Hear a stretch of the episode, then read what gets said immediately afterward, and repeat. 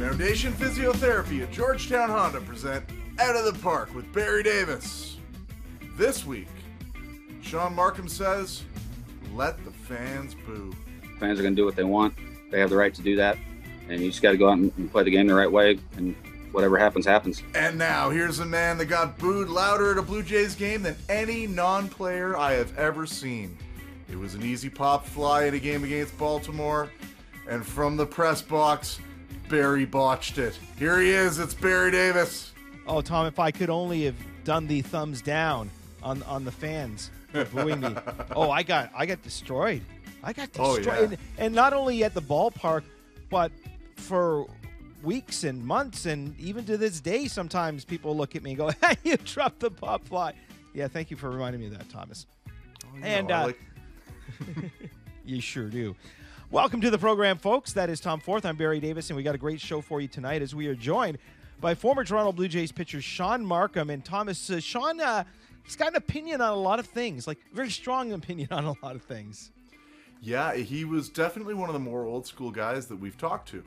And it's funny because, you know, we talked to pitchers like Stottlemyre, maybe from a generation or, or and a half before, and they tended to be more progressive in, on certain issues than, than Mr. Marcum was. But you know what? He had some astonishing perspectives about the game and about things like showboating and stuff like that that we get into that are really cool. Yes, it will be a great conversation to check out. Uh, also on the program, Raj Sapaya is going to join us, and he's going to talk about something I've never heard of before in my life. And I, I'm for those watching, I am so unaware of what this thing is that I actually forgot, and I'm going to look it up again, and I'm going to tell you what it's called. There you go, Liz Frank injury. Are any of you familiar with Liz Frank injury? Frankly, You- Barry, I'm not. Okay. Raj is going to tell you about it and and which sport in particular it's uh, most prone to affect. Also, oh, we're going to hear about a great, great new watch that is coming out. One of our loyal out of the park listeners has developed a perfect watch for baseball fans. If you love baseball and you like wearing watches, you're going to want to watch this and listen to this because this is a very, very cool thing.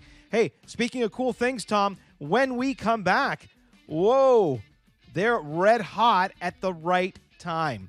There's Tom Forth. I'm Barry Davis. You are listening to and watching Out of the Park.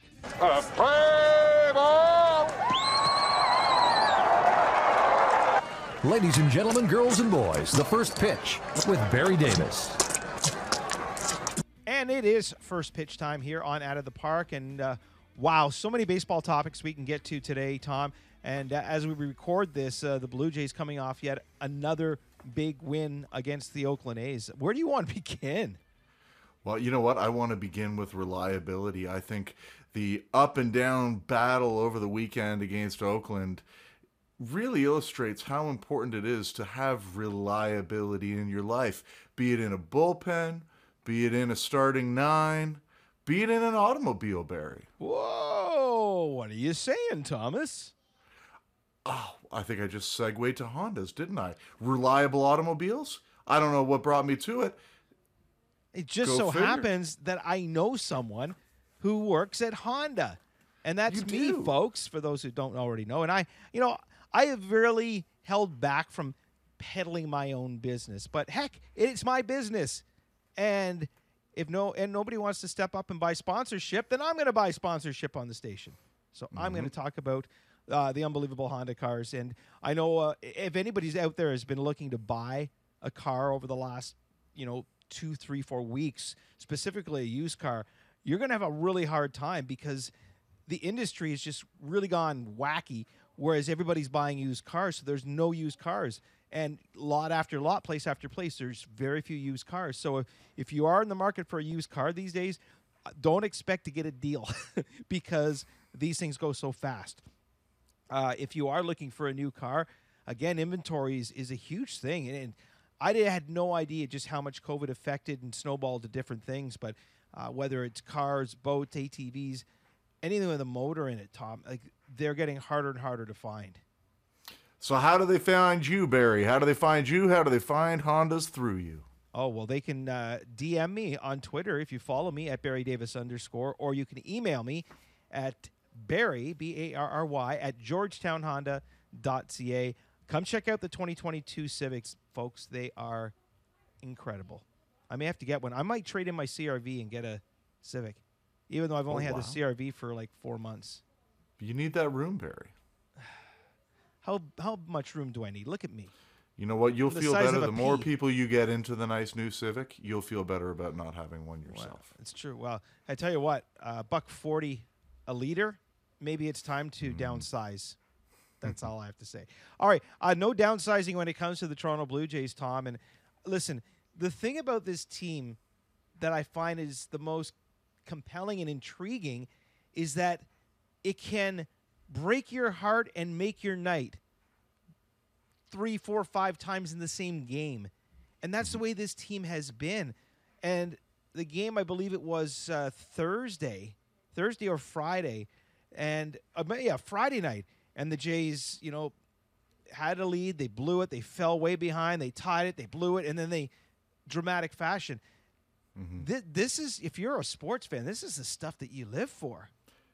It is, and I think it really underscores. You know, we're five back in the wild card as we are recording this. Um, just took two exciting games from Oakland. You know, one where we clawed back and then almost gave it away, and then finally beat them. And then another one where we again clawed back and then almost gave it all away, but hung on. And, you know, whether we're five games back with five to play and we're completely basically out of it, or we're five games back with a month to play, this is actually my favorite month of the year for baseball. And, like, when I was a kid, my baseball had ended, and that September Blue Jays, that was how I got my fix. Sometimes we were in the pennant race, sometimes we weren't. And this year we're kind of on the cusp right now, right? Like, it's right, but let's look at this as fans. It's an exciting team, just like it was on day one, right? And whether or not we're in the thick of it, I think it's going to be really exciting baseball the rest of the way. I think you're going to have a lot of young players that really want to prove something. So let's not, I'm not even going to worry personally about games behind. I'm not at all. I'm just going to enjoy baseball this month. I think it's going to be amazing. You know, we, we have a lot of uh, very loyal listeners and viewers of Out of the Park. And so if you are this particular person and you are listening or watching the show, uh, please, we would love to have you on next week. I'd love to talk to the person who put that big Facebook post on about Vladimir Guerrero about two weeks ago about how he's he's Oh, burned how he's out. done. He's he's done. He might hit one or two more home runs. He's you know he's just so out of gas. Have you seen Vladimir Guerrero play over the last few weeks? Not only is he showing the power again, and he's still getting that average going, but you see him run the bases. This guy's got a lot of gas left in his tank. Yeah.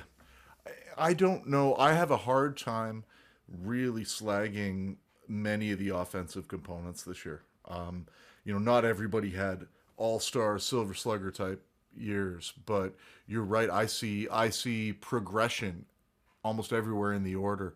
Um, Semien is a is a perfect example, I think, of you know a guy who's really at the top of the league in a lot of offensive categories like home runs, um, right up there in WAR, uh, and there's a lot of people howling for blood, and you know, I don't think we've got an MVP award for Vladdy this year, and I pro you know we probably don't have the playoffs, but again, let's just try and enjoy because there will be some amazing baseball coming up this September. And you're right, like we can get down and we can forget that there's 700 plate appearance in a, in a season, but. I don't know. I hope I have a feeling that it's going to be some exciting baseball in September if we don't let where we are in the standings get us too down. Yep. When I look at you know the, the Blue Jays offense, and, it, and it's so hard to kind of say you know how good this team is as a whole offensively, but you'll hear people look, oh Grichuk, oh he sucks, or you know Semien, he's this. This is how I like to grade players. I, I look at it and say, are they having a better than average year, an average year, or a below average year? And what I want is I want the nine people in my batting order, I want them to all be having average or above average years. And that's where you're going to. So again, Randall Grichuk is not hitting 280, 290 like he was earlier in the season. But he's having an average year. This is this is what Randall Grichuk is, right? We can't expect more or less from. Uh, is Marcus Semien having a better than average year? Yeah, he is, and that could uh, draw up his value when it comes to being a free agent. And it may be something that the Blue Jays have to look at and say, is he going to put up another year like that for that amount Yeah. of money? Yeah, it, it'll be curious to see kind of how the free agent thing pans out this offseason, right? Like every every year now for the last 3 years we've had a different reality that teams and players have to contend with. But I'm I'm inclined to agree with you. Like there's there's nobody really sticking out like a sore thumb since well Dolis was unfortunately let go. Like there's nobody that we're howling for. We're we're what well above 500 right now. As of time of And- recording, 10 games above. Yeah, and we're we're playing in the most competitive division, arguably in the MLB right now. Tampa's raking, and the wild cards in the American League are New York and Boston. They're all in the AL East, And they're So all winning. And and the w- fact that Jays yeah. took at least two against the Oakland A's, that's huge because that's one of the teams they have to leapfrog. It is, it is, and both of those games, I believe, when we took, we got one on Oakland, but we didn't get one on anybody else around us. But it it really does. It goes to highlight like this is a great team. There's amazing components. There's a lot to be really happy about, and I think we said at the beginning of the year it didn't seem like a World Series team.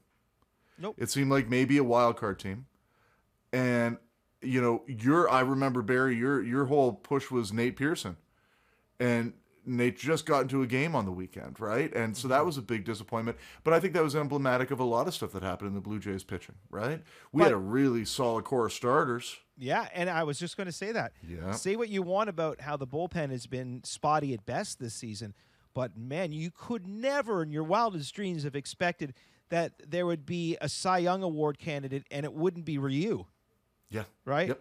I mean, man, I I have a, a lot of faith in what this Blue Jays rotation can be like in 2022 if they can re-sign Robbie Ray. Because I, I'd love to see him back in this rotation. Yeah, everybody's everybody's talking Semien this weekend because of the home run, but like I I'm I'm right with you, Robbie Ray. Uh, I thought the the big miss last season was Taijuan Walker, Yep. and and if we don't get Ray signed and those pants signed, that's going to be the big miss of this offseason. I Uh, well, you know what, Tom? We're going to go from pants to watches. And up next, stay with us, folks. You're going to love this, especially if you're a baseball fan. There's Tom Forth. I'm Barry Davis. You're listening to and watching Out of the Park. a little bit of a different look here on Out of the Park now. It's such a beautiful night. We decided to take the show outdoors. Well, at least I did. Uh, Tom, you're still indoors. And we want to introduce you now to a guy that has been a longtime listener of Out of the Park, a big supporter of the show. And Fred Deneau, you sent me a DM on Twitter telling me about this watch you created. And as soon as I saw this, I said, oh, we need to get Fred on this show, show the watch off, and let people know how we can get it. First of all, let's let's see what this watch looks like. All right, show it to you. Uh, Just right there. So uh, let me just. So I don't know if you can see it. Yeah, back Uh, bring it yeah. back a little bit because yeah, there you go. So if you're a baseball fan, and we'll get a picture of this watch too. Yeah. This is the perfect baseball watch. This thing is gorgeous. How did you come up with this idea, and how are you going about now getting them out to the public? Okay, so basically, I, uh, I I was searching online and saw that the beautiful Hublot watch that was uh, made for the uh, World Baseball Classic back in 2013, if I'm not mistaken. And when I tried to buy it, I saw it was eighteen thousand dollar. So I figured out I would uh, hide that from my girlfriend, and I realized that I was better to create one myself. So I did some research on how to to uh, manufacture a watch, basically, and found some uh, manufacturers who were willing to uh, to help me out with that. And then I start uh, drawing it, and uh, with some back and forth with the manufacturer, we came out with uh, that model, and uh, it's pretty cool. In fact, there's a lot of details in it. You have the the home plate at twelve o'clock. You have Oh, three wow. bases which are also diamond at uh, three o'clock, six o'clock, and nine o'clock. You have the seams as well in the middle of the watch, and the strap is also recalling a baseball. Yeah, So- the strap is actually my favorite feature of the watch. Uh, you know, you've got the black and white options uh, available. I've seen I've seen images of. The white is stunning, and I would never wear a white watch strap ever in my life. I will wear this one. It looks absolutely amazing. It looks just like a baseball. It it's absolutely. Well, where did you come up with the idea for it? Well, uh, I, I'm a huge baseball fan, and I I thought it would be a great addition to the watch, but I wasn't sure either because never I would have wear a white strap. So that's why I get the black strap as well. so, Yeah, yeah. That the, the black strap seems like the playing it safe, but I, I think this is this is my prediction. I think the white strap will let sell at two to one because it just it really it it sets off the watch. It's such a unique looking watch. What was your inspiration for the design of it? Well, basically, I, I thought about baseball and I tried to get some details, and I leave the dial, which is the face of the watch, uh, a skeleton which you can see through, just to show the movement. Because the precision of a movement is just like a precision of a pitch. I mean, if you recall AJ Burnett curveball, there's work behind that, and you see that in the watch. So that's basically where the idea came from. Now, there's a limited amount. You're only making 300 of these. So, That's first of all, why the limited amount? And how can somebody get one of these watches when they're available? Well, the 300 amount is another small detail. 300 club. So that's basically the reason why. So, and it's going to be available on Kickstarter uh, on August 16th. And I've Awesome. decided to go on Kickstarter because it's the safest place for both myself and the, the customer, basically. Because if the project isn't funded, you're not losing your money, you get refunded. And I'm not uh, fronting the money to uh, purchase 300 watches, basically. Awesome. Well, there's only going to be 298 available because Tom and I are both going to be first in line to get one. uh, we both love this thing. Like, we really love it. And I can totally see myself wearing a watch like this every day. Listen, Fred, thank you so much for, for joining us and good luck with this project. And we're going to do everything we can to push this out to our viewers as well. Well, thank you very much, guys. Have a great day. Thanks so much. Have a great day. Foundation Physiotherapy presents The Medical Room. Well, joining us, as he does on each and every Out of the Park, is our good pal Raj Sapaya from Foundation Physiotherapy. Uh, Hands we, are all weird here. We are actually doing this uh, without Tom today. So go ahead. Do you want to rip him? Uh, He'll, he'll be watching, so go ahead. no wonder it feels lighter in here. Very good. Ooh. Raj Sapaya, three locations. Uh, now, uh, vaccine passports. Have you guys uh, figured out how that's going to work with Foundation Physiotherapy? Uh, okay, so um, we are essential. Uh, so we kind of fall into the aspect of healthcare for our clients uh, or any pa- uh, patients that have to walk in through the door.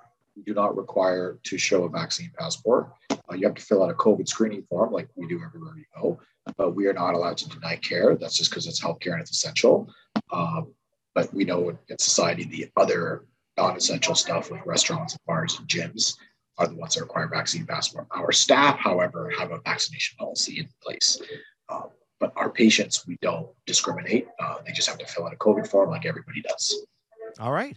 We got that out of the way. Yeah. Uh, the locations. Let's get the locations out so people know where to find you. Yeah, we have three locations in Toronto one uh, right downtown at City Place, one at the core, and we have one in the East End near the distillery. So, and we have one online. If you can't, if downtown doesn't work for you, then give us a call online, and one of our therapists will be happy to jump on a virtual chat with you and figure out what's going on. Nice. Okay, so every once in a while, Raj Sapaya, I see an injury note and I look at it and go, What in the world is that? I've never heard of that before. Have you ever had anyone come into your office and say, Raj, I'm suffering from Lisfranc injury? like, where do they come up with these names? And please tell me that th- there was somebody famous named Lisfranc who discovered the cure for this, or like what do we know about this? Yeah, so typically, actually, typically in a lot in a lot of these medical terms, it's typically named after the doctor who has found those that type of condition um, or treated it. So I, I believe in this case, it was named after like a doctor or surgeon that like coined this injury. So he, I think he saw it in a bunch of different athletes or soldiers, and that became like his uh, his injury. So that's Okay. what I think Lisfranc is. But I, I don't I we know how to treat it. I'm not sure of the history of it, but I know how to treat Okay. it. Well, let's let's talk about before we look get into the treating of it. What is it, and, and what what type of sport would you think it is most common to occur in? Okay, yeah. So it's, that's a good question. Um, if we look at our foot, okay, so Lisfranc injury happens in our foot, um, and if we look at our foot where our toes meet the meet the foot, right? So think about like tracing back to your toes where the toes meet our foot. That's called our midfoot. So that area between the toes and our ankle, essentially, that's called our midfoot, right? Uh, and a Lisfranc injury is a bone or ligament injury that's going to like displace the bones in that midfoot area. So it's actually several bones that have that. We have a lot of bones in our feet. Um, and when bones get displaced, whether it's because of a break, like a small fracture, or whether because the ligaments or the tendons have been ruptured, uh, that's called a Lisfranc injury. So, a Lisfranc injury, in a general term, is a midfoot trauma. And the So- sports are So it could it could be a break, but it doesn't necessarily have to be a break. no, it doesn't. It could just be like a displacement, kind of like the two bones could just be apart, like it could just be a compression, or it could be that the tendons in it are like ruptured. Okay. Sports that are most common to see this type of injury.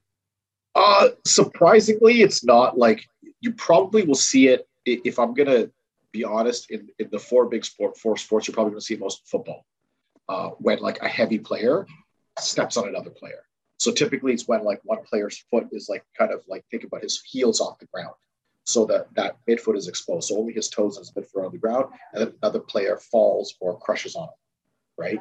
Uh, that's where you're going to get that displacement. So of the big four, you're probably going to see it in in football, uh, but it also happens in like in any kind of sports, like where their foots are binded in skiing, um, snowboarding, kiteboarding, like all those things where your foot's binded into some sort of device, and your body might twist over it. So if some if you if somebody's diagnosed with this, uh, there could be a myriad of things that you could do to. Uh, in some cases, it may not even be physiotherapy. It may be you need to go to a surgeon and, and get something done on it. I mean, is that how wide ranging this is? It is. It is. I. You're always going to need physio. It just depends when you need it. Right. Always. Right. Never forget the physio. always depends when you need it. But first, you might need a surgeon. Uh, I think definitely you're gonna, if there is some sort of major trauma to the midfoot, uh, because there's so many bones in there. Uh, even if you can put weight on the foot, we will always suggest getting an X-ray to see what's happened. So at first and foremost, you get the X-ray, see what's happened in that foot, and if the X-ray reveals like a fracture or displacement, the next call is to go to the surgeon. Now, because those bones are small, they might not always operate on those bones. It's not like a femur or something like that, where which needs to operate on. They might just conservatively operate. They might put you in a boot and let the bones heal themselves so you're not displacing it further. And then once the boot is off, you start physio to regain your, regain your strength back. Uh, there might be some small tendon repairs they do in there, but it really depends the extent of the damage. So the step's always going to be the X-ray first, then likely a consult with the surgeon, and then probably you'll still need physio, depending on what the surgeon requires. So Raj, uh, could I make an appointment to see you about the fact that I am suffering from Raj Sapaya syndrome? Well, that's just if you miss me so much. Then you No, no, no. Raj Sapaya syndrome is a serious pain in the ass, Oh, come on. come on. That's not good. but one that we love. Raj, always great chatting with you. Uh, you know, maybe we'll have to call it the, the Tom Forth injury. Okay. or the Barry Davis syndrome, where No, that's just, just you don't know- Excessive happiness. That's what I suffer. from. Oh, is that what it is? Okay. Raj, uh, always a pleasure. Great to talk to you, and we'll chat again with you next week. Thanks, guys. See you later. Been matched up against the other team's number one his last four times out. He gets Matt Trainer to end the inning. how you enjoying coaching? I mean, I'm loving your Facebook posts and all of the uh, great moments that you've had coaching these kids. First of all, uh, for the, those viewers and listeners that don't know, uh, who do you coach and, and, and how long have you been doing it for? Um, baseball wise, I coach at Liberty High School. Um, this past season was my third season there, um, minus the, I guess, second official season with playing since we got canceled in 2020 with COVID. Um, and then I've got my son's um, youth team. Um, there'll be 15U incoming freshmen. And then I help with my my middle child's team. They'll be 12 years old. And then I coach wrestling at Excelsior Springs, where my uh, my alma mater, my high school, my hometown. Wow. So where where's your passion right now? Is it on the baseball diamond or is it in the wrestling ring? Um, during baseball season, it's on the diamond, and during um, starting mid September, it transfers into the wrestling room. And I'll, I'll be full go uh, with wrestling from pretty much mid September until late February. Wow. We got to get into this wrestling thing because I I know that you did it when you were in high school. Okay, so I know that we're talking Olympic style wrestling, but were you a fan of the TV wrestling that we see? And is there any any similar anything that they do in Olympic type wrestling that they actually do in the fake stuff? Um, playing in Toronto, we went to the, one of the uh, pay per views there, and then I was actually at the pay per view event in Kansas City shoot, that was a long time ago. But when when Owen Hart fell from the roof and and, and died, I was at that uh, pay per view event. Oh, so I followed wrestling for a long time. So did you ever want to be that style of wrestler? Could we have ever seen Shaun Marcum in the trunks with like a, a mask on or something? No, I would not have seen that. I'm not jumping off the ropes and doing all that fake stuff. What what about MMA? Because uh, to me, I think MMA is probably a little bit closer to what kind of wrestling you would have done. Yeah, it's a little closer. You get obviously with the punching and kicking all that stuff, but I don't know if I would have done that because I didn't like to be hit. So I was more of the guy that wanted to put pain on people. So I don't know how I would have handled somebody hitting me. One of the things I was really surprised of attending a Jays event a few years ago and getting to talk to, to players like Lloyd Moseby and Jesse Barfield. And the one thing they were talking about for young and up and coming players is the diversity of, of activities that they do. Um, so, as a baseball coach, do you like seeing a guy on your team that is also wrestling as well? Do you find that it helps? From a pitching standpoint, I love it because it's one on one. That way, they're not looking over their shoulder, trying looking for help, looking to the bullpen for help. So, I love it from a pitching standpoint. Um, but then I also like it um, for position players as well, just because the work ethic that you have to have with wrestling. Um, those guys that work hard in wrestling, it translates into the, onto the baseball field. Um, you know, they're able to do stuff on their own, get their work in on their own, and they have great work ethic. Um, it just it just seems like those the wrestlers it's just instilled in those guys to work hard because there's once you get in the circle and get out on the mat, there's nobody there to help you. It's it's all on you to either go out there and and win or you go out there and get your ass kicked all over the mat. So it's kind of it's up to you at that point, and you got to put in the work and and have the right mindset. Every pitcher has their out pitch. Do you have do you have an out move for wrestling? Do you have your your kind of uh, trademark Shaun Marcum put the guy on the mat move? Um, I was a, I don't know if you guys, how much you followed wrestling and the freestyle stuff, but I was a big John Smith guy. So I shot a lot of low single legs when I was in, in high school and youth wrestling. Um, and then when I was on top, I was a leg rider. So I was, those were my, my go-to moves on my feet. I was terrible on bottom. So my goal was not to get underneath anybody. It, it still baffles my mind, Sean, that you don't like to be hit, but you, you got into wrestling like I understand that you your goal is to do more of the hitting, but uh, how do you do it when you don't want when you don't like being hit? Oh, I think wrestling was a little different. I was fortunate enough to have good coaching um, growing up throughout throughout my career. I mean, I started wrestling when I was five, so um, wrestling for for that many years, and then having some quality coaches in high school and practicing one with one of them. He kicked the crap out of me for two years. He'd just take me in the corner and beat the crap out of me in my junior senior year every day at practice for two and a half hours. And once you get on the mat, you go from wrestling that guy that went on, I think he was a three time high school state champion and wrestled in college. Um, having that guy as your practice partner every day, go out and wrestle a high school kid, it made it a lot easier for me. So I didn't lose too, too often, um, especially my junior and senior year in high school. So that worked out. Has been any times where wrestling had to come into play in baseball, say on an inside pitch where someone charged the mount at you? Was it nice to have that backup. I, I went looking through the your Blue Jays days and I couldn't find anything of someone charging the mound. You know, I hit. I don't, probably shouldn't say it, but I threw at a couple guys intentionally. I got fined once, um, but nobody ever charged. Um, trying to think. I know I hit Luke Luke Scott once when they threw up and in on Bautista a couple times. Um, got fined for that, and I hit A Rod once when we had all that stuff with uh, I think it was Howie Clark. I know Towers oh, yeah. got him as well. Um, but we never we cleared benches, but never had we never cleared when I was pitching. At least one more hit pitch for A Rod when he hit that big one off you. You know. Yeah. In hindsight, you could have got him right, right in the knee or something. You know. Yeah, instead of giving up 600, you know, you look back at it, but it is what it is. I'm not. That, that's part of the wrestling mentality too. I'm not going to avoid competition or avoid it, avoid anything. I'm going to go right after it. And, and I made a mistake pitch, and he hammered it. One one of the worst moments of my broadcasting career, Sean, was when I had to go into the clubhouse and ask you about that after the game because I knew that there's no way I'm going to get. Oh yeah, he's one of the greatest hitters of all time, and like you know, you just you just dread having to ask, right? Something like that. Yeah, I mean, the, I'm not. I wasn't a fan of him um, playing against him. Um, it is what it is, but I don't. I didn't mind him afterwards when I was playing, talking with him. He was a little more down to earth and laid back. He wasn't the A Rod that you saw on the field, but uh, when you're competing against him, you don't like a lot of guys that you're competing against anyway. Yeah, I'll jump a little bit from kind of a negative memory, and and I'll ask you, you know, uh, of your years in Toronto or or perhaps Milwaukee, um, are the two teams that come right to mind. Do you have a moment? It's kind of the opposite of that A Rod moment where you think back and it just floods you with good memories.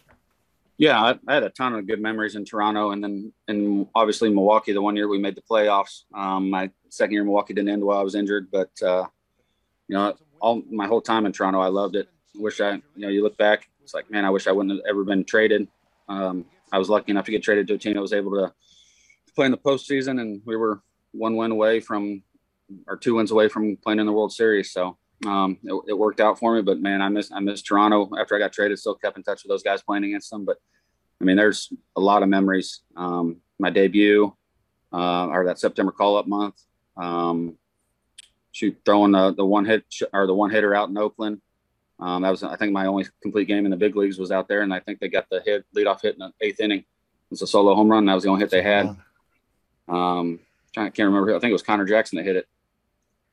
Um, then hitting a grand slam on July 4th um, against Arizona, I believe.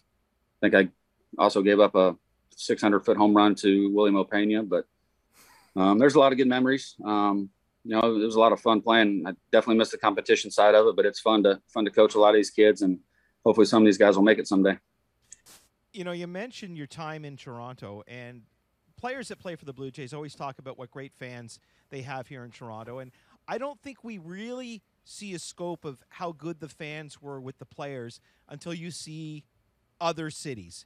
And I mean, just this past week, this whole situation with the New York Mets. And I know you were a Met for that one season. It was not a, a memorable season, but you saw what it was like with the fans. And I, I don't know if you, you saw the story, but Mets fans traditionally boo their team and their players when they aren't playing well. And the Mets players have this thing where they give the thumbs down. And Javy Baez went on record talking about how they're doing this back to the fans for booing them. And now Kevin Pillar, Marcus Stroman, everyone's kind of jumping in, and they're getting fried by by people as well. Um, from from your experience as a baseball player, I mean, is booing something that you've always believed the fans have the right to do? Yeah, they have the right. I mean, they're going to cheer when you're doing well. They're going to boo you when you're not. You're getting paid millions of dollars, so they they expect you to go out there and perform to a high level. Um, I think all the players expect to perform to a high level, but I mean, at the same time, they got to realize we're humans. We're going to you know, it's a game. It's it's a tough game. Um, whether you know, I mean, shoot, nowadays it's a lot different hitting wise. I mean, everybody's throwing 98 to 101 miles an hour. It seems like, and balls moving all over the place. So I can only imagine how hard it is to hit now, and what those guys are going through. But New York, I don't know if it's so much the fans or what the media puts out that makes the fans get on the on the players because it's it's definitely a tough place to play with the media, the market, all that stuff, and and everybody. Um, but the fans they're good fans. They're um, they're loyal when you're doing well, and they're going to let you know when you're not. Um, where it seemed like Toronto, even Milwaukee, they were even St. Louis. Shoot, as a visiting player in St. Louis, those, man, they're just good baseball fans. Expect they, you go back and watch a lot of St. Louis games, and you can be a visiting player and make a great play, and they'll stand and applaud for you. They're just quality baseball fans. It's it's nice to see some of those, but at the end of the day, man, baseball fans are going to do what they want. They have the right to do that, and you just got to go out and play the game the right way, and whatever happens, happens. Can you see both sides of it though, Shaun? Can you see, you know, yeah, the the fans have the right to express their, you know, displeasure, and as a player, I mean, you you are thinking you are our fans. Why are you booing us? And that kind of almost, but to me, like I understand them feeling that way, but to actually fight back, it almost seems like it's a losing battle for the players to fight back against the fans. Yeah, I would think it is, um, especially there in New York. Um, they can be be ruthless at times, so they're gonna they may even come out even worse and, and get on even more. Um, I've always looked at as I'm playing for your team. Support us whether we're, we're doing well or, or we're not. Um, if we, you know, if you, you, support us and that might help us get out of our slump or whatever it is. Um, I was fortunate enough back in Toronto and even early Milwaukee. Um, we didn't have all the social media stuff, so you didn't have to worry about reading a lot of that stuff. Um, if you wanted to read, you had to find it in newspaper. So it was nice to be able to avoid all that. It's got to be a little harder on them now with all the social media and Twitter and and all that. Um, you know, you see it with Trevor Bauer all the time, but just people just nonstop on you about whatever it is that's going on. Yeah, would you worry uh, yourself as a player, or even now as a coach? Would you worry about the distraction that that causes? Because it does, it throws them into that sort of twenty-four-hour news cycle where everything that a player says and does is magnified and parsed over, and and you know, it, it can just sort of seem like an endless nightmare. Would it would it be something you'd encourage people to stay far away from, or is it just kind of going to be a part of the game going forward? Do you think? Uh, I don't think it's going to go away. Social media, I think it's only going to get get bigger, um, especially the way they're wanting everybody to engage with the fans and let them be kids and, and, and be themselves and do all that. So all these people are going to be out there doing all their social media things. Um, as a player, or if I was coaching somebody, I just take it for what it is. Don't let it affect you if you can. Um, I would have tried to avoid it, um, not post anything stupid where somebody come after you. Um, and if you're going to post anything, you know, it's I, probably wouldn't even post anything. You know, I would just have the Twitter just because we they wanted us to. But um, I, I'd most likely try to stay away from, especially in, a, in New York or um, Boston, any any one of those big media markets where, you, or like what you see with Bauer too. A lot of those guys that have those big media Twitter followers, um, but they're self promoting themselves, and um, some of it works out. Some get endorsements and and all that. But I, for me, I'd stay away from it. I try to encourage my players to stay away from it and just focus on the game you know, it's funny. Uh, I'm the father of a 21 year old, and and sometimes he he kind of looks at me and said, you know, Dad, do you do you ever remember? Were you ever 21? Were you ever a kid? And and it makes me think of of you now as a coach. When you look back to yourself as that kid when you were first coming up, and now you look almost as this father figure. God, you're almost 40 year old, Shaun. I mean, come on. Uh, December. Do, yeah. Do you almost do you have to be reminded sometimes that the way these players may be acting that you as the adult think come on guys that you were doing the same thing as a kid too? You know i look back at coaching my son's team they do a lot of the crap that you see which i call it crap because the game's not the way it was back when we were coming up you know? Um, it was a little more old school back then. You ran hard you did everything um, to try to you know you didn't jog. You sprinted on and off the field. Um, so now everybody watches a lot of the the major league guys, and it's a lot of showboating, which I'm not a big fan of. Um, so it's it's it's tough to say um, on that aspect of it. I try to tell tell my kids play the game hard, play the game the right way. Um, I think eventually baseball will hopefully turn back around as far as the non-showboating and letting the players handle the game on the field or handle things on the field themselves and not having some of the um, policing going on from all the off-field guys, but let the players handle it, handle themselves on the field and see how it goes. Because I think once that starts happening, some of that stuff will go away. A lot of the changes that have happened in baseball, you know, say in the last ten or fifteen years, it seems to be ramping up. And you know, um, one one area in particular is pitching and it's probably changed fundamentally more than any other area in baseball. As someone yourself, you know, you were a low velocity control pitcher that had a ton of success. Do you see people like that as a coach coming through this the pipeline now? Are they making it up into the lower minor leagues with lower velocities, or do you almost need 95 at a high school now to write a ticket? Um, I haven't had anybody um, make it to pro ball yet. Um, you know, I start I started in college and coaching college in 2015, and we didn't have anybody drafted. I was only there for two years, and um, now coaching high school, we've got a couple couple kids um, that I've coached here these last two years that I think got a chance to make it. Um, I mean, my nephew's one of them. My nephew's one of them. um, he's one of them that could possibly be a draft guy next year. And then we've got a kid at Liberty that I'm coaching that pretty sure he's going to be a draft guy. He's up to 96.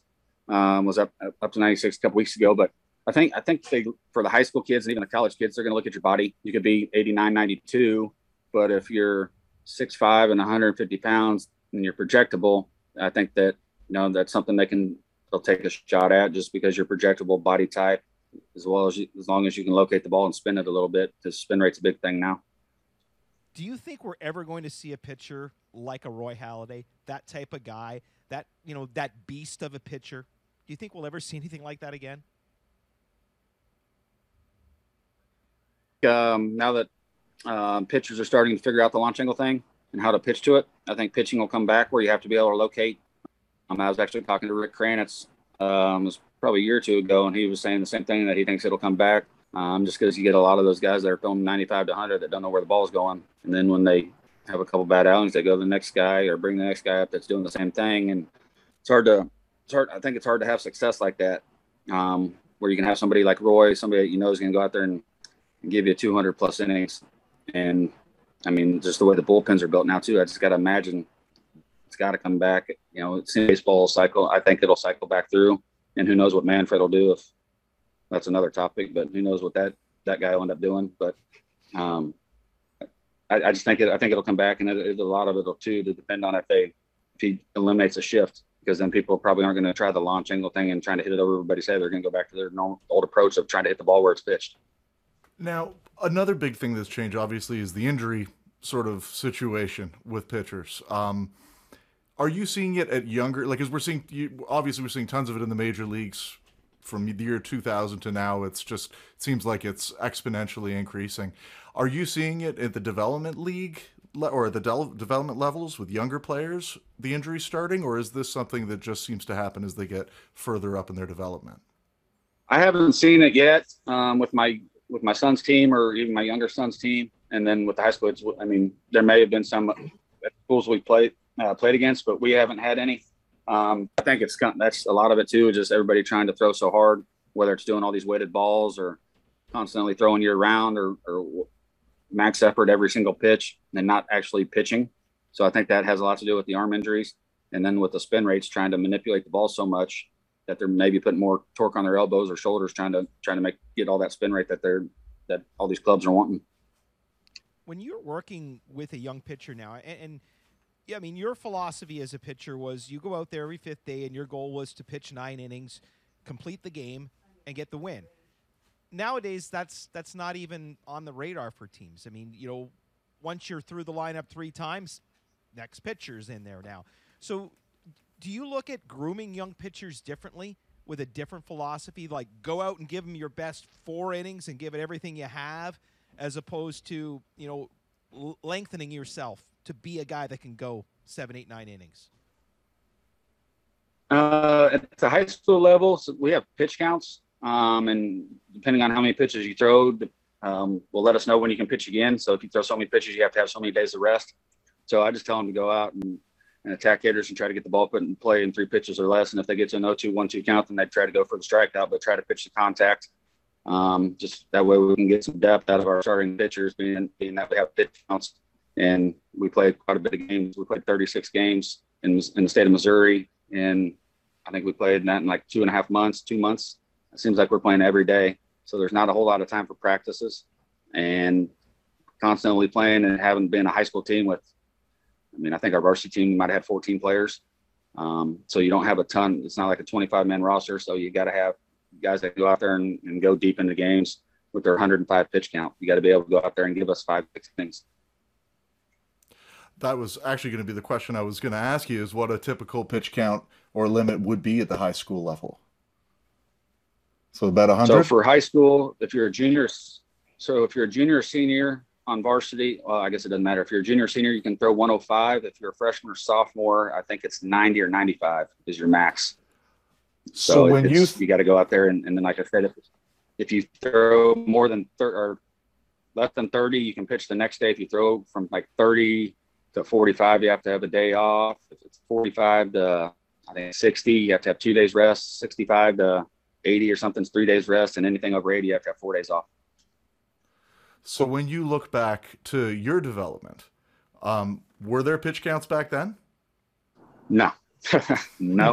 Um, I So- remember. I remember my junior year in high school. I threw. I think it was my junior year. Might have been my senior year, but I threw 114 pitches in uh, our district semifinal game, and then closed closed the game the next day. Wow. So probably led to some arm injuries later on in my career. Yeah, that would have been my, my next follow up. Is do you think that the the the limits are, are going to be something that helps? Because it doesn't seem that it is putting all these pitching limits, and we, you know we still keep running into injury after injury. But is is it something? Do you think that'll help eventually? I think if if they're coached younger coming up, um, so like with my 14, with my younger or my older son's team, they're 14, 15 years old. I, I keep them on that high school pitch count. And we started doing that when they were 13. I'm like, once you get to high school, you got to be able to do this for four years. And a lot of colleges, I mean, they'll they'll kind of do something similar. They don't run guys out there 130 pitches. They may go 115, 110, 100, whatever, but they don't run them out there 130 some pitches.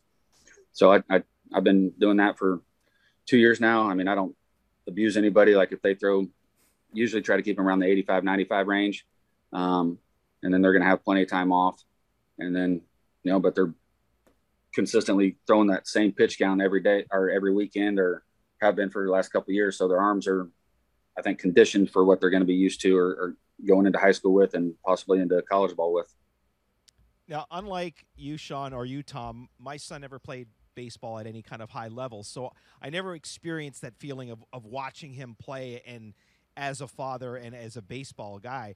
Now, Tom, you didn't play baseball professionally. Shaun, you did. So I'm just curious, and I've seen Tom's son play, and I know the feeling that Tom has when he watches his son. But having the career that you had, what does that mean to you when you see your son out there? Does he pitch? Um, he does some. He doesn't listen to me. Um, so it's it's amazing. Um, I was a college typical kid for shortstop and college shortstop and hitter, and played professionally as a pitcher. And he'll only listen to me about defense. He doesn't really listen to me when it comes to hitting or pitching. So, um, so he doesn't pitch much just because he wants to do his own thing and doesn't throw strikes very much. My middle child, all he does is throw strikes. So I mean, I know there was one game this year he threw like 56 pitches and there was like 44 strikes or something. So he just pounds the strike zone. But my older boy, he, I don't know what the heck he's going through his head. It must be the teenage years. Um, so he doesn't pitch a lot, but I've got plenty of arms, and I'm actually going to start taking my son to the guy that I played with in college that um, produces a lot of really good arms and high draft picks out of out of Missouri and Kansas City area on the Kansas side as well. And that's what he does with mechanics and all that. So I'm actually going to take him over there and see if my son will listen to him a little bit. I feel so much better now that you've said that because my son is is going into the the media department, but not on air stuff. Like he does all this editing. And I've told him many times, listen, I've been editing things, video and audio for 25 years, but nope, dad, you're just my like you don't know because you're my dad. So it happens. The kids just, you know, they don't care how much experience you have. They want to do it their way. So that's what's good. I'm actually looking forward to to this this coming spring because um, since I coach at Liberty, my son goes to Excelsior. I won't be coaching him until summer, so he'll have to. It'll be the first time he's played played baseball for somebody else. I'm kind of looking forward to it. Um, see what kind of player. Hopefully, this coach can develop him a little bit, and maybe he'll say something or teach him something that I haven't shown him. Um, but it'll also be nice to when I'm not coaching at Liberty to come watch him play and actually sit in the seats or sit somewhere and not be in the dugout and just be a dad for for a few months and then be able to watch him play. Well, listen, uh, you mentioned your love for Toronto, and you still have a lot of fans here in this city. And we've invited uh, three of your fans to uh, join us here on the Zoom, and each one of them are going to ask you uh, a question, and they'll probably be better than the questions uh, that I've been asking and Tom has been Sounds asking. good. So uh, say hello to. Uh, we've got Jody, we've got Craig, and we've got Fiona, and uh, each one of them are going to ask you a question. And uh, Jody, let's uh, start with you. I'll let you uh, say hello to Shaun and uh, fire away. Hey, Shaun. Nice to meet you. You too. Um, so, uh, just to tag on to what you and Barry were just talking about, I got sort of looped into helping coach my son's team this year. Um, and I said immediately to the convener of the league when she was asking, you know, we really need some help. Is there any other you could help out? And I said I would. Um, I said, but he won't listen to me. And even we get to the field, and the first thing I say is, get your glove on, bud. Go play catch. Go warm up. And he just looks at me like I have like six eyes. So it's not the other coach says, "Come on, bud. Get your, glove on." So it, they're all the same. Um, I wanted to ask you something that's um, pretty much unrelated, I think, to what you guys talked about so far. Um, but something that's happening a lot with teams in the game these days um, is the the the antics that they have after home runs. Um, you know, the the You're laundry referring to the jacket that the Blue Jays have, their home run Yeah, jacket. the home run jacket. Yes. the laundry cart, the whatever. What do you think stuff? Um, I'll be honest. I- It's probably been since I've actually sat down and watched the major league games. Probably been three or four years. Um, I'll flip on every now and again if it's somebody that I know, which there ain't too many aren't, aren't too many players that I played with or against still playing. Um, I've got some friends. Uh, one of my good friends that I grew up with as a manager for the Padres, so I'll turn on some of their games see. But I, I can't stand it. I just want you to hit like Scott Rolen. He was my idol when he hit a home run. I loved how Scott Rolen hit a home run. He'd hit a home run and sprint around the bases, come back, and let's play baseball. Like let's keep the game moving. That's part of probably why Manfred gets so upset and wants to put all these clocks in there and, and this and that so we can speed the game up. Well, if you run the bases like you're supposed to and get on and off the field like you're supposed to, you wouldn't have to deal with that stuff. There you go. Jody, thank you for the question. Very succinct answer and, and exactly what I expected from you, Shaun. Uh, Fiona, you're up next with Shaun Marcum. Hi, Shaun. It's nice to meet you. You too. I'm just wondering when you played for the Jays, which pitching coach did you learn more from, Brad Arnsberg or Bruce Walton? Oh man, great question. Um, I learned actually learned. It's hard to. I don't know if I learned more from one of them or not. I probably learned more from Roy Halladay. Um, in the big leagues, it seems like it's a lot different. Um, we would always go down, myself, AJ, um, Dustin, um, Jesse Litchman. We talk to each other and watch each other's bullpens, and then sitting in the dugout trying to pick Doc's Doc's brain a little bit. Um, so I probably learned a little bit more from Doc than I did any of my pitching coaches. They, they were more there with game planning and stuff like that. But when if it came to mechanical stuff, um, I probably learned a little bit more from Doc. Now I did learn some grips and stuff from from um, from Bruce, and, and same with Arnie with my with my slider. Um, and Bruce was more of the changeup, but um, just from a pitching standpoint, I think overall I probably learned more just from picking Doc's brain and watching Doc pitch. How long did it take you to get up enough nerve to actually approach Doc? Because we've talked to a number of the guys that, that were part of that rotation uh, here on this show. Uh, Brett Cecil, one of them, and talked about how intimidating it was, and he was uh, afraid to actually, you know, break the ice with Doc. Were, were, did you just connect with him on a different level, or did you just say, "Screw it, I'm just going to go ask him"? we pretty much said screw it when AJ left. So Doc didn't have anybody to talk to. It was all all of the younger guys on the pitching staff. So he had to talk to. That's when he opened up, and we were able to pick his brain a lot more. Wow! So he would actually really open up and, and, and share stuff with you guys then. Yeah, we'd uh, we'd we'd talk grips or pitching and um, how you know, especially with me and, and Jesse because we didn't throw 100 miles an hour like McGowan or Brandon League or somebody like that. So or even AJ when he was there, we kind of had to pitch similar to Doc, you know, with the with the two seamer and, and the cutter away and all that. Um, the breaking ball, the changeup. So we, we all pitched kind of similar to the three of us. So it was picking Doc's brain, how he did certain things, um, grips, how he got the movement and stuff that he that he got. But um, just, I mean, shoot, you can just watch Doc and not even talk to him and learn a lot. Very good point. Fiona, thank you again for your question. Uh, Craig, you are up next. Say hello to Shaun. All right, thank you, Thomas. Uh, Shaun, absolutely great to be on. Before my question, a quick comment that that, that one hitter you had in Oakland is such a microcosm of how wonky the game of baseball is and how difficult it is. You're right, Shaun. It was Conor Jackson hit the, hitting that home run to spoil your no hitter. It was one of two home runs Conor Jackson hit that season. Like just incredible bad luck, but that's baseball, right? That's Yeah. the, the flow of the game. Uh, And I- incredible. And if I remember right, it was the first pitch of the inning because I was like, I'm just going to throw it. I got a no hitter going. I'm going to throw it pretty much down the middle. He's probably taken. Well, he wasn't.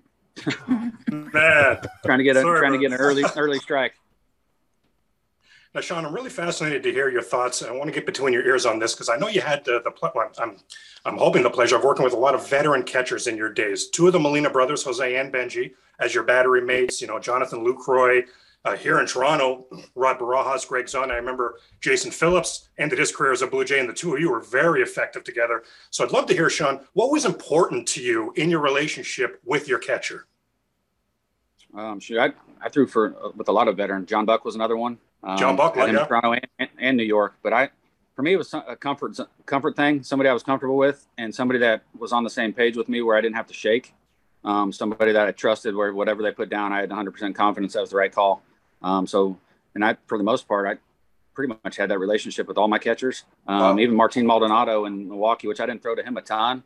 Um, it was always Lucroy, but had that had that felt like I had that relationship with a lot of them because I think the, my pitching style, um, I was pretty much able for the most part to throw any pitch at any time.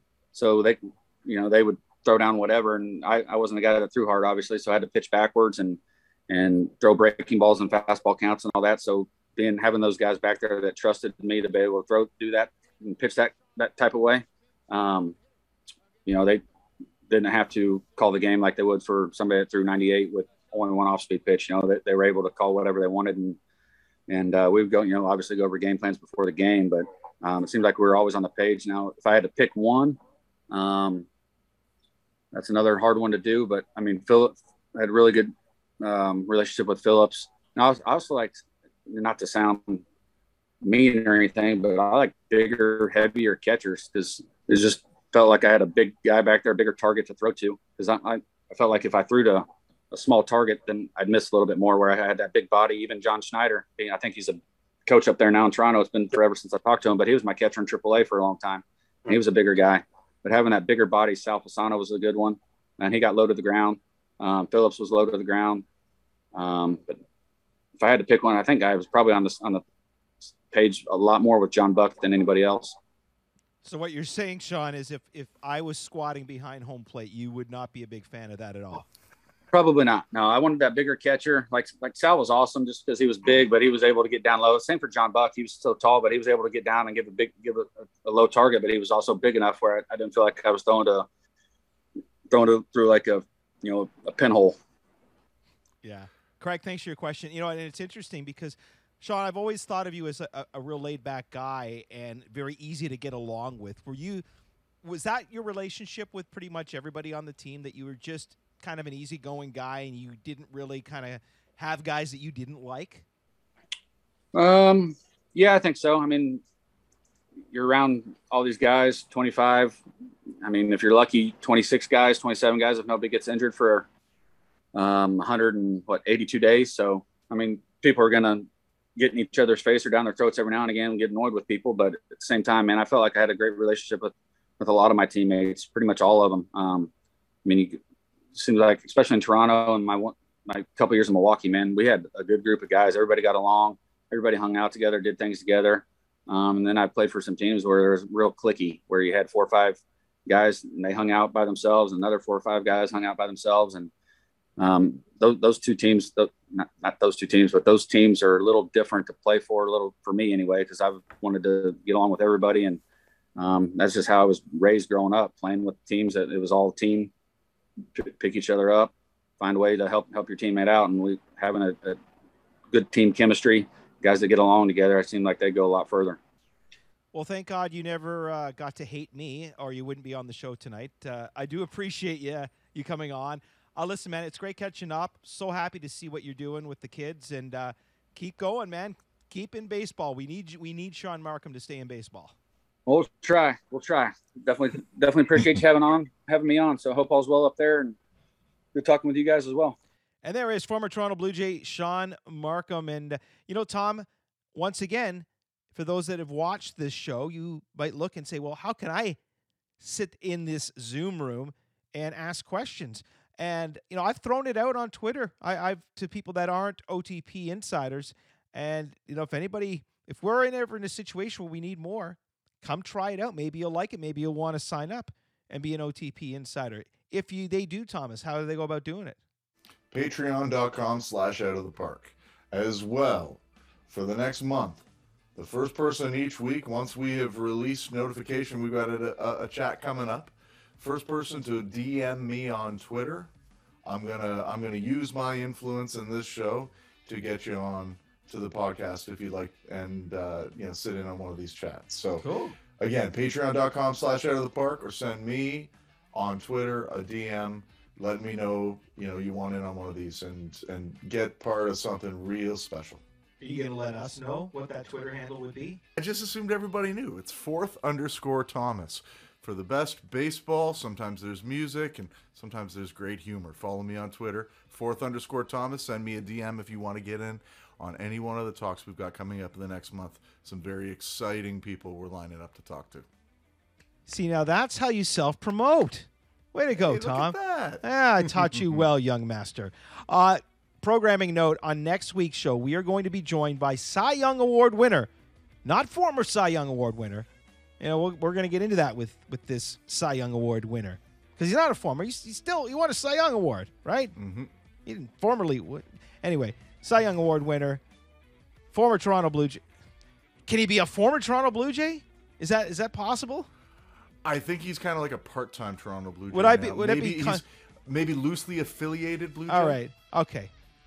Cy Young Award winner Pat Hentgen joins us on the next Out of the Park, and he'll also be joined by a number of our OTP insiders. So, folks, uh, as Tom said, we've got some great shows coming up. Well, Thomas, uh, I, I'm going to tell you this: as much as I appreciate you doing the show from afar and not coming in with me anymore, uh, I still can hear when you boo, and it does hurt. But I have discovered just a wonderful, wonderful thing, and that is called the mute button.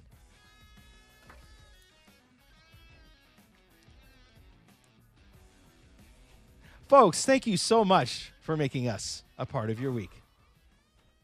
Here we go, man. Check me out. Under the ball and caught it. Caught the damn ball. Two hands, Two too. hands. Two hands on the glove. That's not bad though. He taught me that. Hey, that was nice. Yeah. That's impressive, Barry.